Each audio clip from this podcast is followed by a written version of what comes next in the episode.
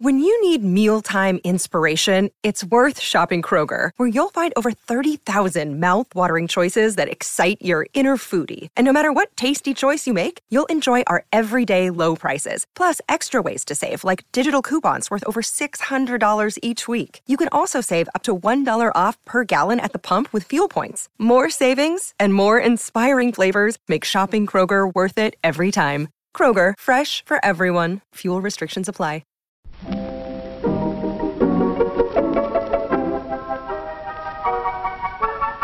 Maybe it's just that you don't know how to use social courtesy. Oh, that's old fashioned. Watch how Lizzie Post and Dan Post Senning act as host and hostess. They know that courtesy means showing respect, thinking of the other person, real friendliness. Hello! And welcome to Awesome Etiquette. Where we explore modern etiquette through the lens of consideration, respect, and honesty. On today's show, we take your questions on invitations for exes, less than awesome gifts from family for your wedding, moving on from roommates, a question of gifts for graduates, and titles for widows and beyond. For Awesome Etiquette sustaining members, we talk about the office secret Santa or gift swap and whether registries are a good idea. Plus, your most excellent feedback, etiquette salute, and a postscript segment on consideration, respect, and honesty for the holidays. All that's coming up. Awesome Etiquette comes to you from the studios of Vermont Public Radio and is proud to be produced in Burlington, Vermont by the Emily Post Institute. I'm Lizzie Post. And I'm Dan Post Senning. We need to check in. I feel like even though it's like two weeks after the fact, in the show timeline, we need to catch up on Thanksgiving because we both had Thanksgivings. I haven't seen you in a while. A lot has happened. a lot has happened. So, quick check in. Yeah. How was Thanksgiving? It was uh okay, so y'all might think I'm terrible, horrible daughter for saying this, but I actually said to my mom this year, this didn't really feel Thanksgiving-y. Like we had all the food and it was like my immediate family and then one set of aunt and uncles came to visit, but it wasn't like the 26 person, 24 pound turkey Thanksgiving that I remember growing up with and that I so look forward to like seeing cousins I don't typically see. Kind of moved to the mid Atlantic region, so they all kind of do that Thanksgiving down there now. And my immediate family, we're just not at a space yet where we're all traveling to go be with them. So it was very small and it was like it, it hit all the marks, right? I mean, we had the hors d'oeuvres, we had the food, we had the, you know, second round of food later on, you know, and the chatting and all that. But I didn't feel all the like pomp and circ and the craziness of like watching little kids run. Well, actually, everyone was watching Jasper run everywhere, which was awesome. But it was just a little like, like, where is everybody? And so I'm looking to get back that like, but I forgot to put on my makeup and my mom forgot to get like dressed, dressed in like her holiday clothes. So we kind of like all laughed like it, it was Thanksgiving, but it Like wasn't. a hint subdued? Yeah, it was like super subdued, not even a hint. And so we kind of we kind of laughed at that at how we're so used to these big ones and this was a little one this year. The karmic scales must be in balance. Oh, because you had quite the wild like Thanksgiving. It was bonkers. Hold on, just so you all know, when Dan and I caught up yesterday on the phone, this took forty minutes to regale. So give us the bullet pointed list of of where you went and which family was directing which event, because this was a nutty, nutty four days you've participated in. It really all started the week before with a great big Friendsgiving with all of Pooja's college friends. Nice. Which is families and kids and that boisterous feeling you're talking about. Yeah, yeah, yeah. And then I'd work travel for a couple days. I immediately get home. We prep the house. Thanksgiving Day. yeah. The Senning family forms like Voltron. They come from Boston, all over Vermont, and they landed in our house. Okay. The numbers grow, the numbers grow. We get up to over 30. It's down to my Aunt Carol's for the big Thanksgiving dinner. Okay. Big Thanksgiving dinner. Wake up the next morning. Thanksgiving breakfast with Senning family at my parents' house. Okay. Leave from Thanksgiving breakfast, drive to Pooja's uncle's house where we pick up the Gupta family Thanksgiving Okay. mid run. That's at least 50 people plus, just in case you wanted to know. Yes. And we've missed the big meal, but there's still a series of satellite meals going on. Catch the lunch, go out to see Frozen 2 with all the little cousins, come back, go to another cousin's house for the evening follow up meal. Next day is Pooja's mother hosting the goodbye meal at her house. So, And then you go come three hours back to Vermont. yes. and then you show up for work Monday morning. Yes. nice. Grand total celebrated with well over 100 people around the table sharing big Thanksgiving meals. It was nonstop for four days. I think my favorite visual is the Senning family descending and coming together like Voltron. A, totally a great generational reference for us, and B, just a great image. Well, we hope that you all had fabulous Thanksgivings at your holidays, and I know that we have a ton of questions coming in right now. We are so excited for them. Let's get to the rest of the show. Let's do it. Awesome Etiquette is here to answer your questions on how to behave. If you have a question for us, you can email it to awesomeetiquette at emilypost.com. You can leave us a voicemail or text at 802 858 KIND. That's 802 858 5463. On Twitter, we are at Emily Post Inst, and on Instagram, we are at Emily Post Institute. On Facebook, we're Awesome Etiquette. Remember to use the hashtag Awesome Etiquette with your social media post so that we know you want your question on the show. And sustaining members, remember to put sustaining members somewhere in your message. We'll answer your question out of a smaller pool of sustaining member questions, and you'll get your answers at patreon.com slash awesome etiquette, where you can also access an ads-free version of the show.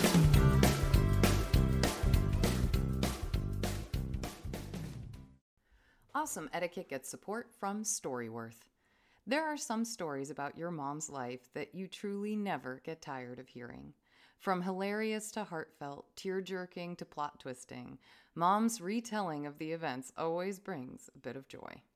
Just in time for Mother's Day, we here at Awesome Etiquette found the perfect gift that can capture all of your mom's stories for your family forever. It's called Storyworth. Storyworth helps you preserve precious memories and stories from your mom or a mother figure in your life for years to come. Here's how it works. Each week, Storyworth emails your loved one a thought provoking question that you get to help pick. What was your first job? Who was your first crush? Storyworth makes the writing process a breeze. All your loved one needs to do is to respond to the email prompt with a story. Long or short, it doesn't matter. I did this with my mom and it was really, really rewarding. You'll be emailed a copy of your loved one's responses as they're submitted over the course of the year. You'll get to enjoy their retelling of the stories. Some you probably already know, or maybe the ones that you're surprised by you haven't heard before. After that year of fun discovery and reminiscing, Storyworth compiles your loved one's stories and photos into a beautiful keepsake hardcover book that you'll be able to share and revisit for generations to come. You can even keep a copy of the book for yourself. Give all the moms in your life a unique, heartfelt gift that you all will cherish for years. Storyworth. Right now, save $10 on your first purchase when you go to storyworth.com slash manners. That's Storyworth, S-T-O-R-Y, W-O-R-T-H dot com slash manners. It's manners with an S to save $10 on your first purchase. And now back to our show. Our first question is titled XXXXXXXX. Oh, we need to stop me now. Dear Dan and Lizzie, my brother's youngest daughter, my niece, is expecting a baby in a few months, and I have offered to host a shower for her, but I don't want to invite her mother. Her mother and my brother divorced more than 20 years ago, but it was an incredibly nasty situation that we are still upset about. I, and all but the most saintly of our family members, really would rather never have to see my ex sister in law again. This niece stays in touch with her mother out of a sense of duty and so that she can maintain relationships with her younger half siblings. My ex sister in law is also hosting a shower and invited much of our family. I promptly sent my regrets and wished them well, and I think everyone else in our family did the same.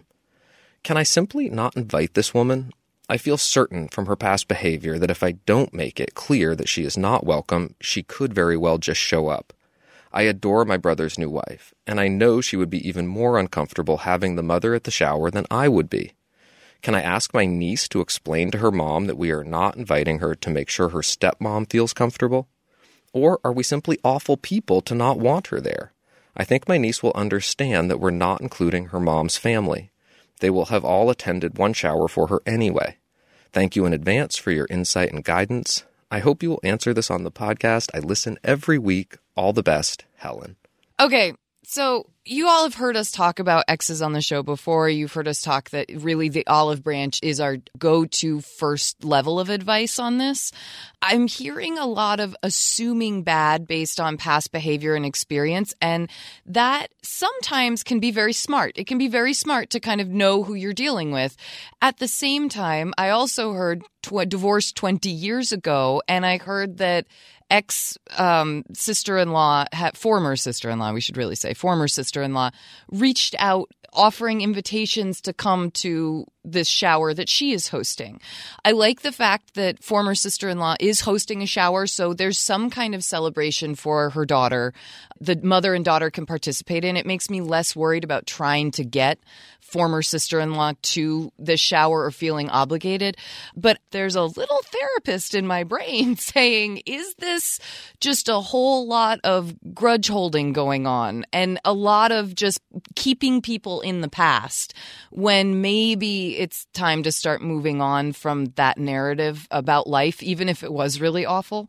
I don't know. I don't know this family well enough, and I don't know how bad the circumstances really were we know that niece slash daughter in this situation is uh, not necessarily close with her mother, but is making an effort to keep ties because of half siblings and things like that.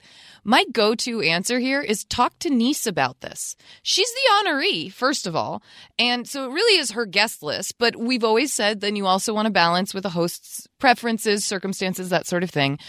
I'm wondering if there aren't ways for if niece would really like mom there or would really like mom to feel included by an invitation that you you go for it and you let the adults, the two women who have both married your brother at different points in life, choose to take care of themselves. And we know in our family there are a lot of exes, and um, we have seen varying degrees of exes choosing to participate, exes not being invited or being invited, but more often than not on the really big occasions. Everyone gets invited and they make decisions for themselves about how to behave. And I think that there are ways to tactfully keep exes separate during parties, like without making it obvious that you're like, oh, now we should move into this room. Oh, let me distract you with a conversation so you don't see that person over there. Like, you know, there you don't have to be that obvious about it. In fact, that creeps into the territory of like icky. But I do think that it can be generous to to find ways to accommodate this if niece thinks it's a good idea. What do you think? I have nothing to add to your stages one, two, and three. okay. Rapprochement is better if it can be achieved. Rapprochement? Fill me in, French speaking cousin. Uh, um, some sort of reconciliation. Ah, okay, gotcha. Is is always ideal. Mm. My only addition is if that's really not possible. Right. If whatever happened was so egregious, so unforgivable, or still relevant in some way that it like really behavior, shouldn't be let go. Exactly. Like the behavior at past events has been so awful, you really don't want to invite this person to another event. Yeah. Exactly. If that's the case, then I'm not going to ask the niece to explain that to her biological mother. No, oh, yes, this is a whole other part we haven't talked about. That if you decide not to invite her mother, your former sister in law, that it's best to not get into all of the reasons why, because that can just be more painful and it can force people into even more awkward situations. If for whatever reason, as a host, you really don't feel comfortable even asking if you should issue that invitation, I think it's better to say as little about it as possible. If you need to say something, if you need to say something to your niece, just be clear about your reasons for not doing it, explain it, and leave it at that. And again, then you let people make their decisions about how they want to talk about it, feel about it, and respond to it. Like you, Lizzie, I felt really relieved when I heard that the former sister in law had also decided to host a shower yeah. because, in the very practical world, that's going to help everyone feel better, whichever way you end up deciding to go. Helen, we hope this answer helps. Good luck with the rest of the planning for this shower. I'm sure it's going to be a smashing success. Do you think bringing the problem out in the open, tattling, if you want to call it that, would have been justified and the wisest thing for Judy to do? Or do you believe that under ordinary circumstances, the problem would have worked itself out? Our next question is titled Gift Snubbed by Sisters. Hi, first of all, I want to thank everyone for all the advice I've found on the Emily Post website while planning my wedding. I have a question regarding wedding gifts. I was married on November 2nd, 2019. I have three sisters, and it took them about a month to give me a wedding gift. I didn't expect much, but they were not generous.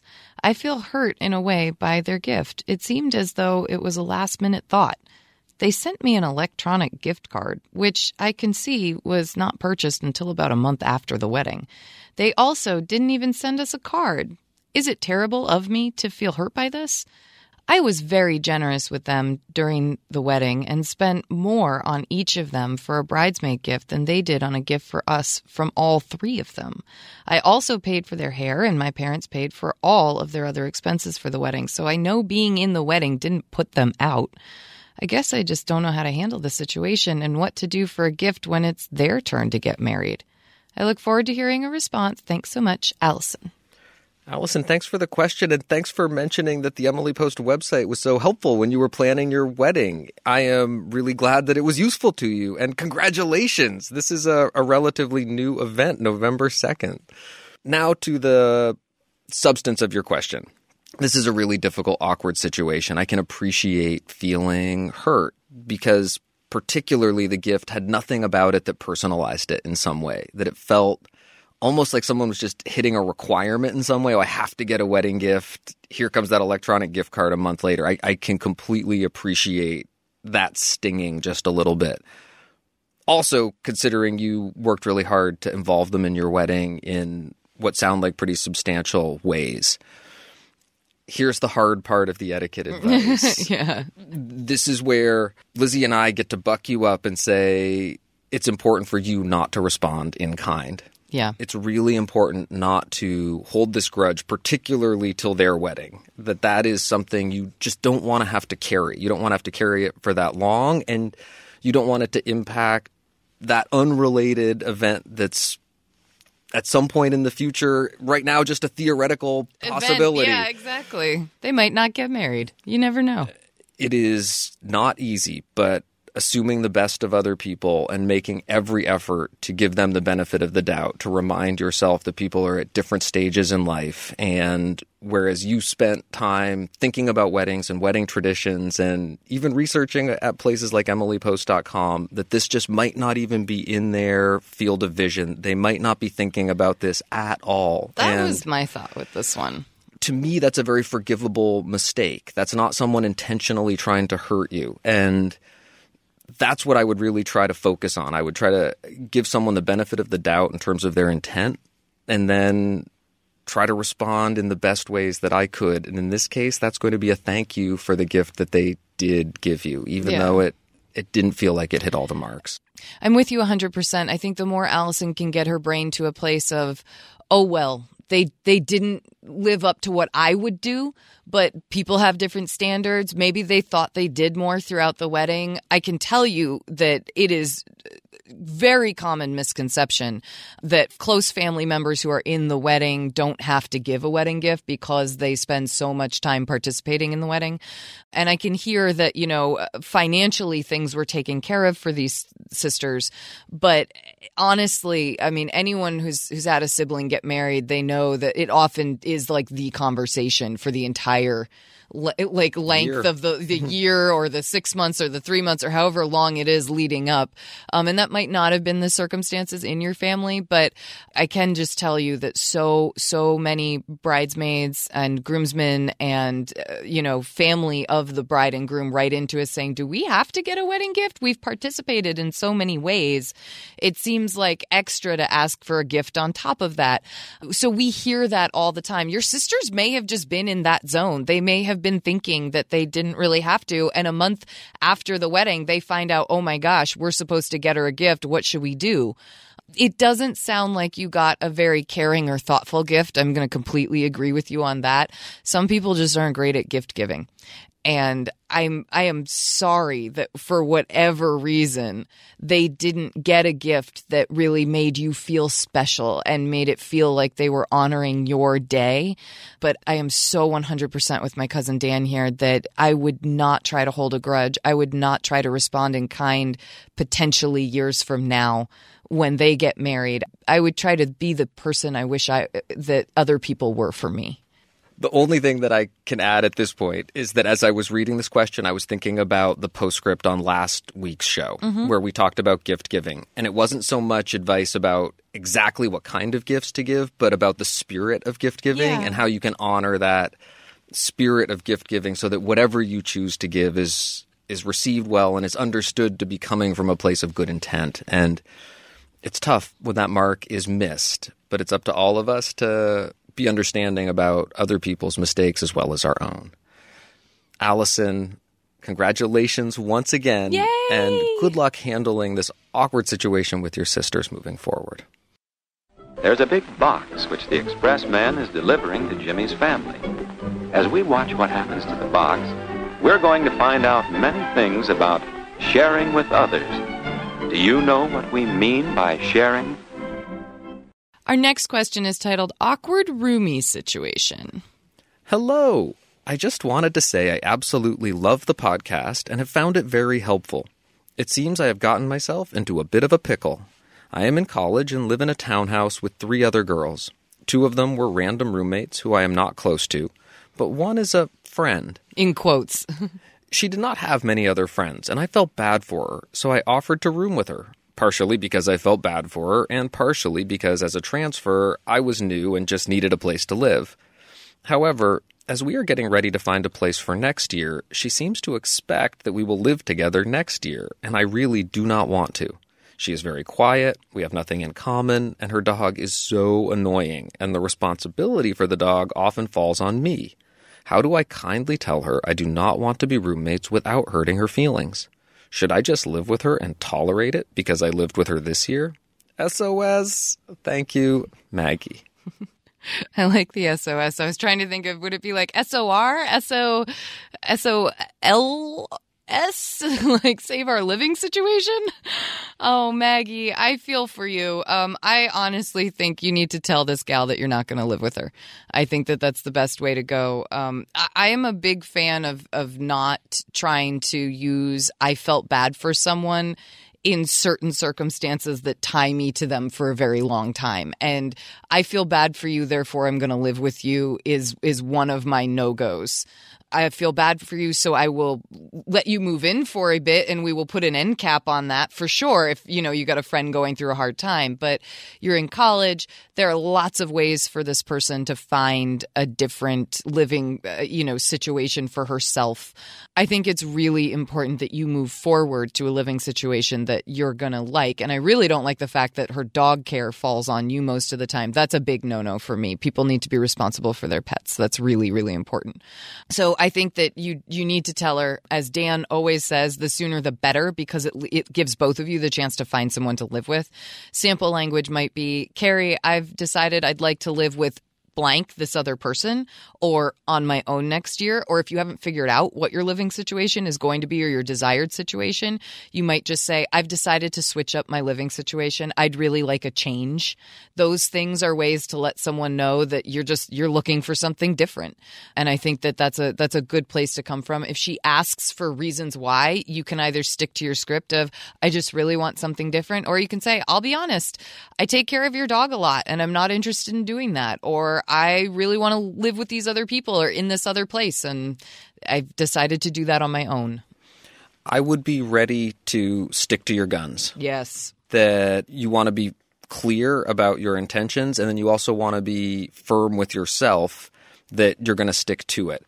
I might avoid bringing up the dog because you might open the door to a discussion about, well, I'll take better care of my dog or I'll be the one who's responsible And for it. That's where you have to be firm and you just say, I understand I'm not willing to do that and you just move forward from that. Like I think I think you can address it if someone brings it up to you.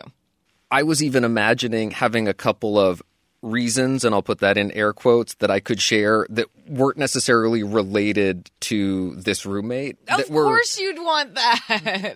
that are honest reasons, but that are coming from you that are unassailable, Right. that are things that really aren't open for question because they're your perspectives and your opinions.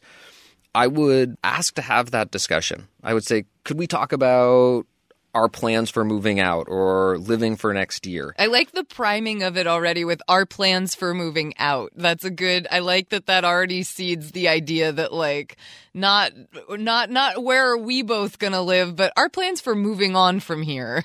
And it can be uh, brought up in a number of ways. Our lease is coming up on its termination. The school year is ending. I'm thinking about next year. I'd love to talk with you about closing this house down, moving out, whatever, whatever that is that you're that you're going to be doing. Maggie, the final thought I wanted to leave you with is I want to really encourage you not to worry too much about this. This isn't necessarily a hurtful thing. People come and go from living situations all the time. It's not uncommon for someone to live with a group of people for a while and then decide they want to do something different. And it doesn't need to be a comment on how good a roommate your roommate is. That it really is a lot simpler than that. It's about a choice that you're making for yourself and the way you want to live next year at school. And that's entirely reasonable. Good luck to you. We hope this conversation goes smoothly, and we hope you love your living situation next year. If you have any problems like those you've just seen, talk them over. Get them settled. Because the only way to have a friend is to be one. And friendship is one of the most precious things in life.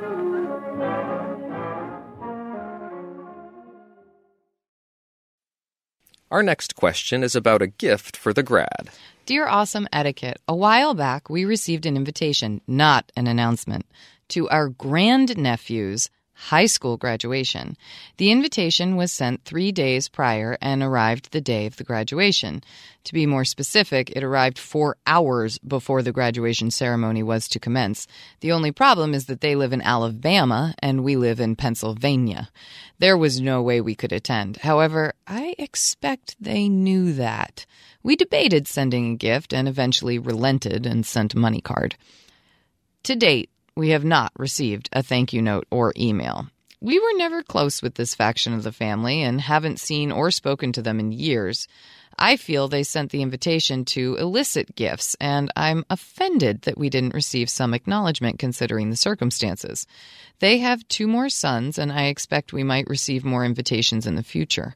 Are we required to send gifts, or can we just send a nice card of congratulations? Thank you. Sincerely, Tracy. Tracy, thank you for the question. I want to start with the clear etiquette and then talk a little bit more about the broader situation. The first rule of etiquette that I want to lay as a, a, foundation for our discussion is that you're not obligated to send a graduation gift. Even if you had received that invitation months early and attended the graduation, if it was closer and you'd been there, if you'd attended a graduation party, there isn't an obligation to respond to an invitation to a graduation or the announcement of a graduation with a gift. Many people do. It's not uncommon for people to respond with a card, a card with a little bit of cash, or a gift card, or even a gift of some sort. So the, the whole range of possible replies that you've outlined here fit and make sense. But in terms of what you're obligated to do you're you're not obligated to send a gift so if you do receive something like this that feels last minute that feels awkward in some way you shouldn't feel the pressure not to do it. even if it feels awkward it just anytime you Yeah. receive it even if it's like your most favorite niece in the world you don't have to send her a gift So, as far as thinking about the future, it's really entirely up to you. If you're feeling good and and generous and like you want Celebratory, celebratory. Say celebratory. That is- celebratory. that's the perfect word. you can respond in that way. If you're not feeling so celebratory, it's perfectly okay not to. So that's the kind of etiquette baseline that, that you didn't have that obligation the way you would with a wedding, for instance. But there are some other things going on in here. We've got um, a, a, a icky feeling when this invitation is received because it's coming in the day of the the event, and I think I try to really go to the generous spot in my head with that one of maybe it had gotten lost in the mail and they weren't happy about the fact that it was arriving to you from Alabama, you know, the day of the actual graduation. I don't know what the postmarking on it was. If it if it's showing that it was sent only 2 days before the graduation, you know, or if indeed it was sent a month before and for some reason just took a very long time to get there. I know that many of you experience towns where this happens. um, in fact, I know some people that have mailed their wedding invitations out from other towns just so that wedding invitations actually get to people. But the other thing I want to I want to just mention here is the that you didn't receive a thank you for this. It's okay for you to follow up on that. And I think we actually haven't talked about that on this show in quite a while, but when you've sent a gift and whether it's a it's a gift card or whether it's a physical gift and you haven't received that thank you, it is appropriate and it is okay for you to uh, reach out and say, "Hey, I'm just checking in. I want to make sure this was received." And in some ways, this is us being genuine, checking in to make sure a gift was received. And in other ways, this is us giving the nudge of, hey, I never heard anything. Did you get it? And I think that you have some license to do that in this situation. And it's also a, a, thing that we tell and that our lovely seven year olds, when we do events with children, will say when we tell stories about thank you notes that if you don't get a thank you note from someone, that your next action is to not send gifts in the future. And if you get more invitations from this family, I mean, I think it's a little hard because you're dealing with different kids, but you might choose to just send cards. You might choose to send the exact same gift card to these other kids and you might actually get thank you notes for them. We don't know exactly exactly where the holdup on the thank you note is. But it is something that we tell people is that it's it's within your choice whether or not you send send a gift in the future to someone who hasn't thanked you for a gift that you've sent in the past. And if I was doing the reach out about was this received? Yeah. That is an, an option for you as well. The criteria that I like to recommend when yeah. you're thinking about whether or not to exercise that option is can you do it in a way that doesn't sound accusatory, jerky. blaming, and and those are the things that come yeah. across as jerky. Like, the, can you bring yourself to that place of I really just wanted to check, as opposed to hey, checking in. A, a, a, uh, Did you get it? A neutrality of emotion with yeah. that check in is the price of admission. Yeah. It's a tough price. It's a hard one to pull off, I would say. Yeah. Tracy, we hope that family relationships are smooth in the future, that you get more warning in the future, and that you're able to celebrate future grads in exactly the way that makes you and them feel comfortable. You're absolutely right, George. Most family problems can be solved through frank and friendly discussion, which points the way to a happy family life.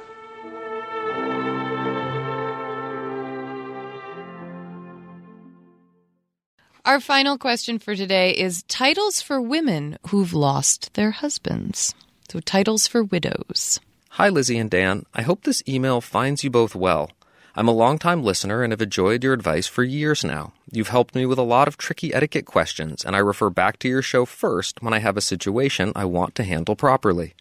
I recently got engaged, and my fiance and I are so excited to be planning our wedding.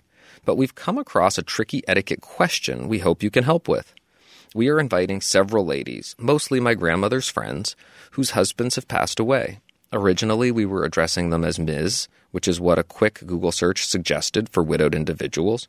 When my grandmother heard we were addressing Ms., she got very offended and was upset that we were not using Mrs., which is what she and most of her friends prefer. So I redid about 20 save the date envelopes to accommodate that for widowed ladies, both her friends and other individuals we know are widowed so as not to offend anyone. Then the groom's mom, who is divorced, commented on how she prefers to be addressed as Mrs., since she was married for a long time. I had never heard of this before, but I redid her save the date as well to accommodate her. I am now wondering who else I unintentionally mistitled. We also have some gender nonconforming friends who we did not title at all, we just used their full names to avoid using gendered titles. Our goal is not to offend anyone. So, do you have any advice on how to navigate these trickier title issues? Should we just ask everyone up front? For friends, I'm not terribly worried about asking this question, but it would feel weird to ask widowed women what title they want.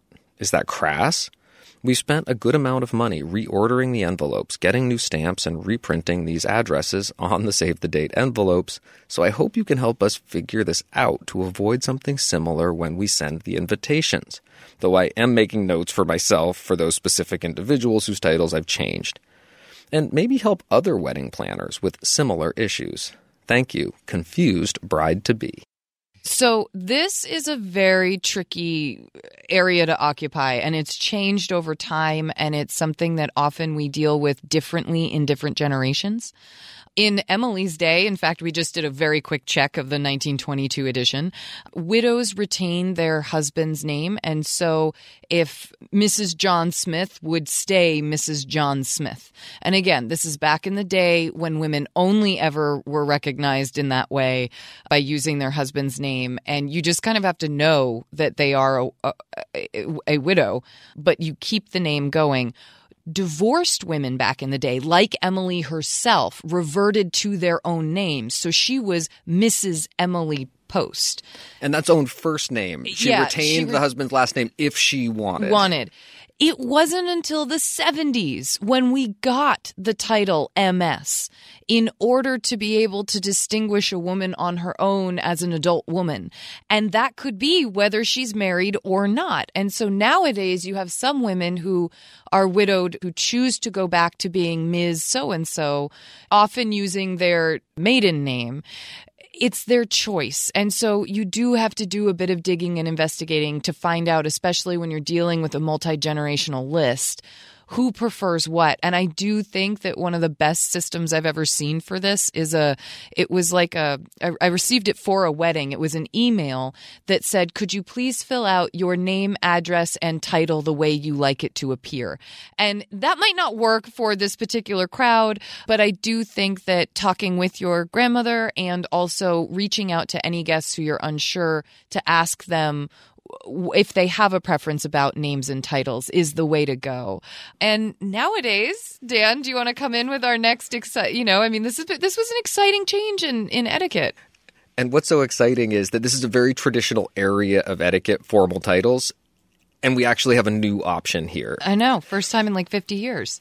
The advent of MS in the 1970s was a big deal, and now we have MX, pronounced mix, and it's a capital M followed by a lowercase x and a period, and you can use the title mix for anyone who wants to use it. It was really initially introduced for people who were associating as gender nonconforming or saw themselves as non-binary in terms of the gender spectrum, but there's no reason that it can only be used by those people. It's really an option for anyone who would prefer to use a gender neutral title. It's also an option for anyone who's unsure of what title someone else would like. In many ways, mix is an option for all of us. And I think we're going to see future generations get really comfortable with the idea that the default is mix and that then when they're asked to state a preference or like give someone their title preference that then they do.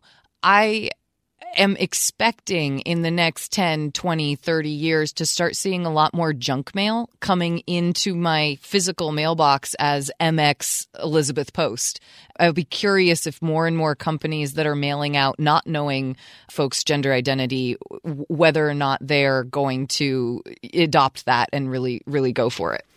The title mix is a nice option because it allows you to use formal titles when you've got an individual who doesn't feel like they're well represented by traditional formal titles. It's been broadly adopted in some countries. In many places, it's a standard option on governmental forms. We haven't seen that kind of universal usage in the United States yet, but as Lizzie Post mentions, we see it coming. This is definitely an etiquette that's emerging and a future etiquette that we see growing. I really do want to caution, though, on the generational front here, that I don't think these widows would appreciate seeing mix, which some of them might not even be familiar with yet, depending on how much news they're paying attention to on this wedding invitation. So we we don't advise going full blanket with mix yet, but we do advise asking people that it's polite to ask people and that I do think you can also talk with grandma. Clearly, there were conversations that came up that that let you know where people stood on their title front,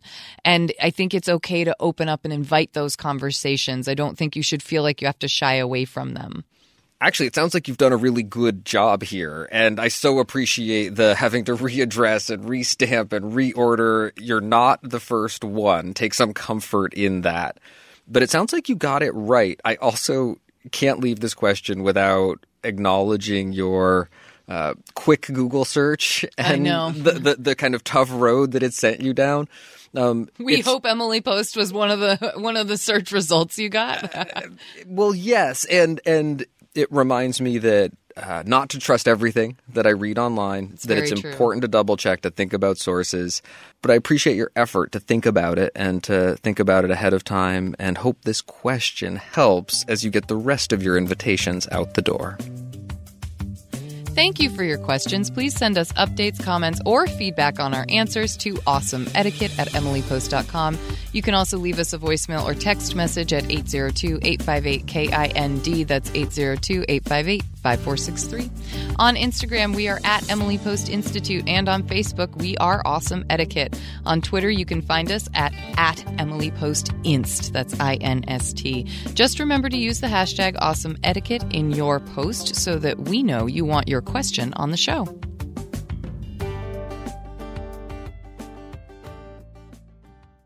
It's time for our feedback segment where we hear from you about the questions we answer and the topics we cover. And today we hear from M. Hi, Lizzie and Dan. I wanted to give some feedback on episode number 266 about giving cash at a child's birthday party.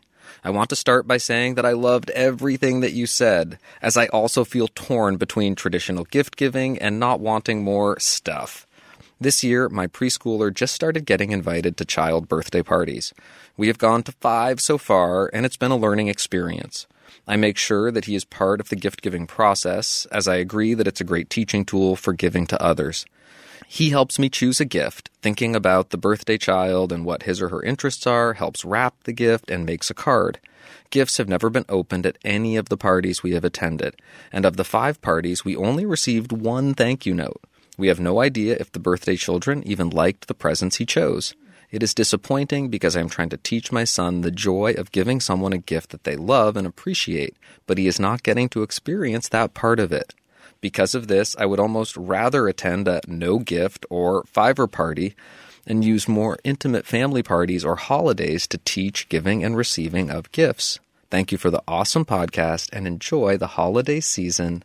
M. M, I really appreciate you writing in about this because it does give us just a second to reflect and, and talk about how incredibly important it is to write thank you notes for birthday parties and that it is so, so important for the birthday child to be sending out thank you notes or for the parent to send them out on the child's behalf if they're too young to even put, you know, a squiggle on the card. But it is so incredibly important because otherwise you start to just feel like, what's the point?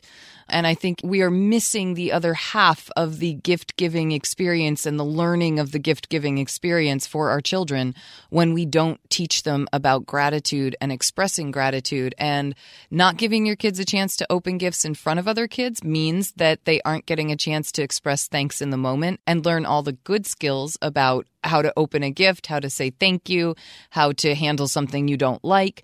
I mean, they they can be tough learning moments, don't get me wrong, but they also can be really valuable. This is really really important. Do not forget your thank you notes. Do not forget even if you have a no gift, you know, event to say thank you so much for coming to the party. This is incredibly important. It's probably one of the top three themes for an etiquette podcast. I think so. The importance of gratitude and thanks and how we express it. Um, thank you for giving us another chance to talk about this. And thank you for sending us your thoughts and updates. Please do keep them coming. You can send your next comment or update to awesomeetiquette at emilypost.com. You can also leave us a voicemail or text at 802 858 KIND. That's 802 858 5463.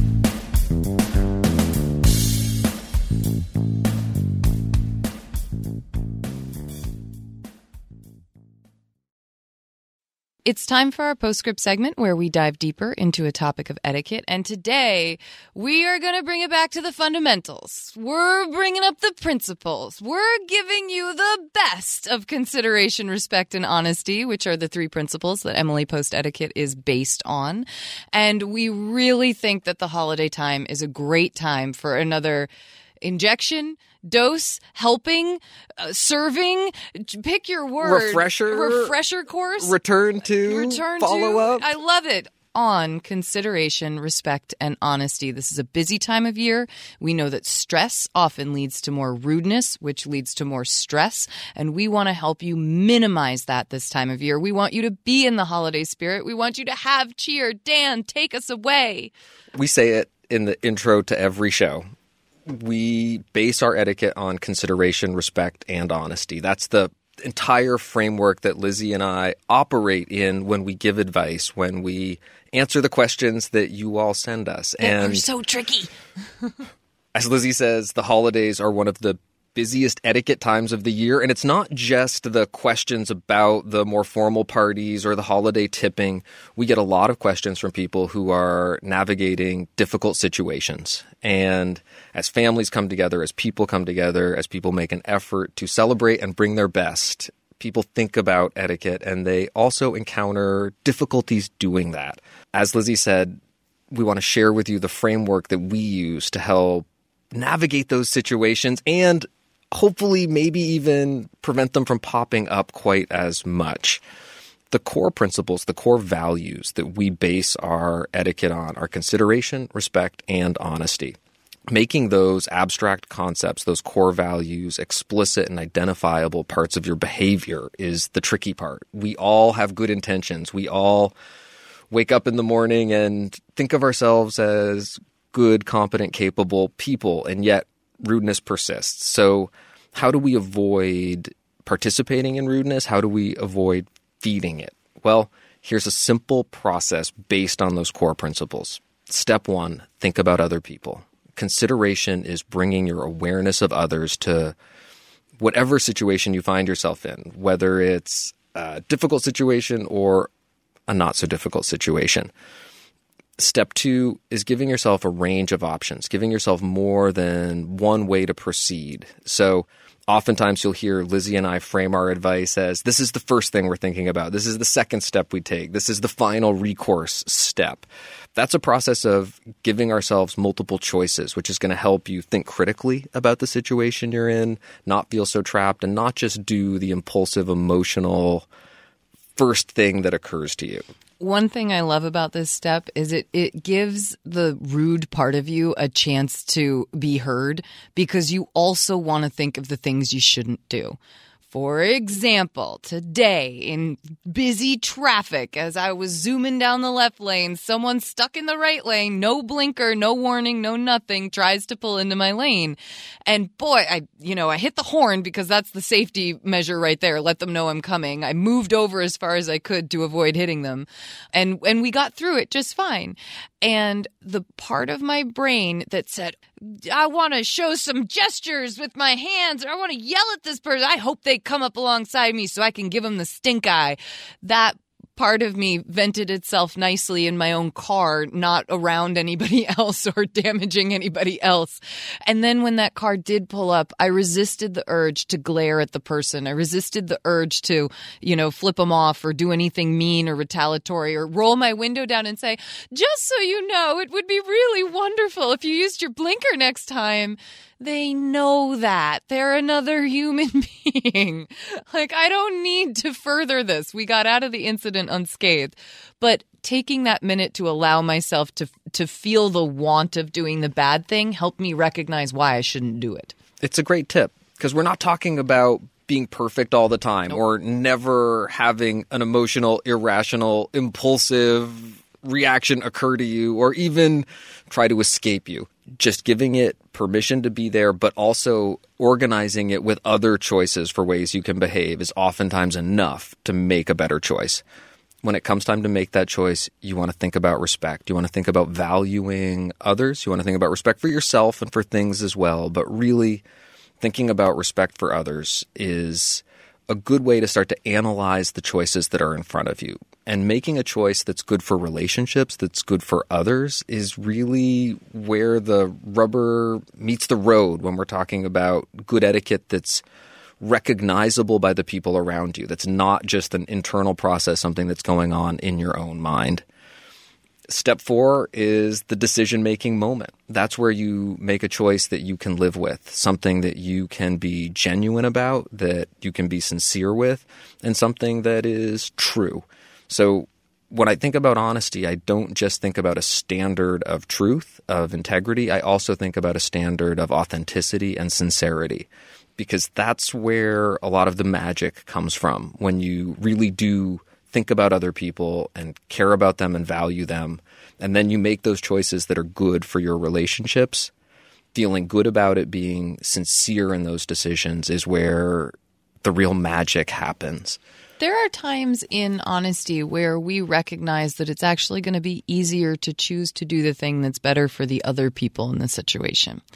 And etiquette doesn't necessarily say that you have to be a doormat, but it also doesn't say that things honestly only are good for you. It's it's a balancing of those things. And so sometimes we choose to act in a way that means that we have to do a little um, I don't want to say taking the hit because that always feels like somehow you're losing something. And I, I, don't think you always are. But if we can genuinely say that the choice we're going to make is going to benefit the most people involved in a situation, I think that's a place most of us can, can live with in terms of making a decision to move forward. And I think that that can sometimes, it, it can feel like a bummer, but oftentimes as you, you move forward from it, you feel so good knowing that you made that choice. And we also have this one wonderful fifth step of refinement that often kind of lets us feel better or do follow up things that can at least mitigate any kind of uh, like not warm fuzzy feelings that might come out of choosing to do the thing that's best for all. And you know it happens in so many ways guys. It happens when we're choosing a meal and we're trying to balance all the different dietary restrictions or allergies at the table. And is it really going to be best to you know make one meal that fits everyone or is it going to be best to have lots of different options for people. Some people love making sure there's meat on the table. Others would love to not. Some people need to have the gluten free option. Some people it's easier to ask you to bring your own dish. There's just so many ways to cut it based on any given situation to have it, it work for the most amount of people. I love refinement because it gives us a chance to then feel good in, in our own right after we've made that decision. For me, that refinement step is often about uh, preventing something from happening in the future. Yeah. Sometimes that's the core of the advice that we give. And when we were thinking about what particular holiday scenario or situation to talk about today, I said, hold on, Lizzie Post. I want to take a great big step back because it's been a while since we've talked explicitly and specifically about consideration, respect, and honesty on their own. And they're so important to everything that we do at Emily Post and here on this podcast. Little palliative modification or refinement that can come at the end is is a really important part of feeling good about whatever has happened, whatever choices you were able to make. Consideration, thinking about others, respect, recognizing their worth and value, and honesty, both being true and trustworthy, but also being sincere and authentic. Genuine. These core principles really are at the heart of everything that we do here. And you almost couldn't say it enough. And it's been a little while since we've been really explicit and specific about talking about these things. And what better time than the holidays to do that? There's a lot to think and talk about on the subject of manners, and many good reasons to ask are manners important?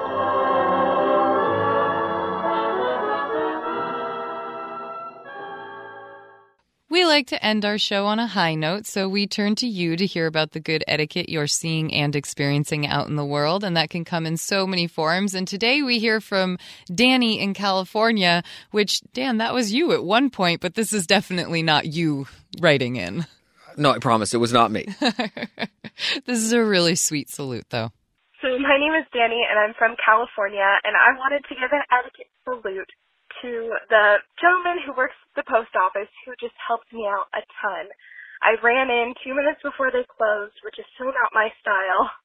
to pick up a priority box to ship something out to a good friend of mine and I grabbed the box and I said, Oh, I'm just grabbing this. I'm going to come back tomorrow and take care of it. Don't worry. I don't want to keep you.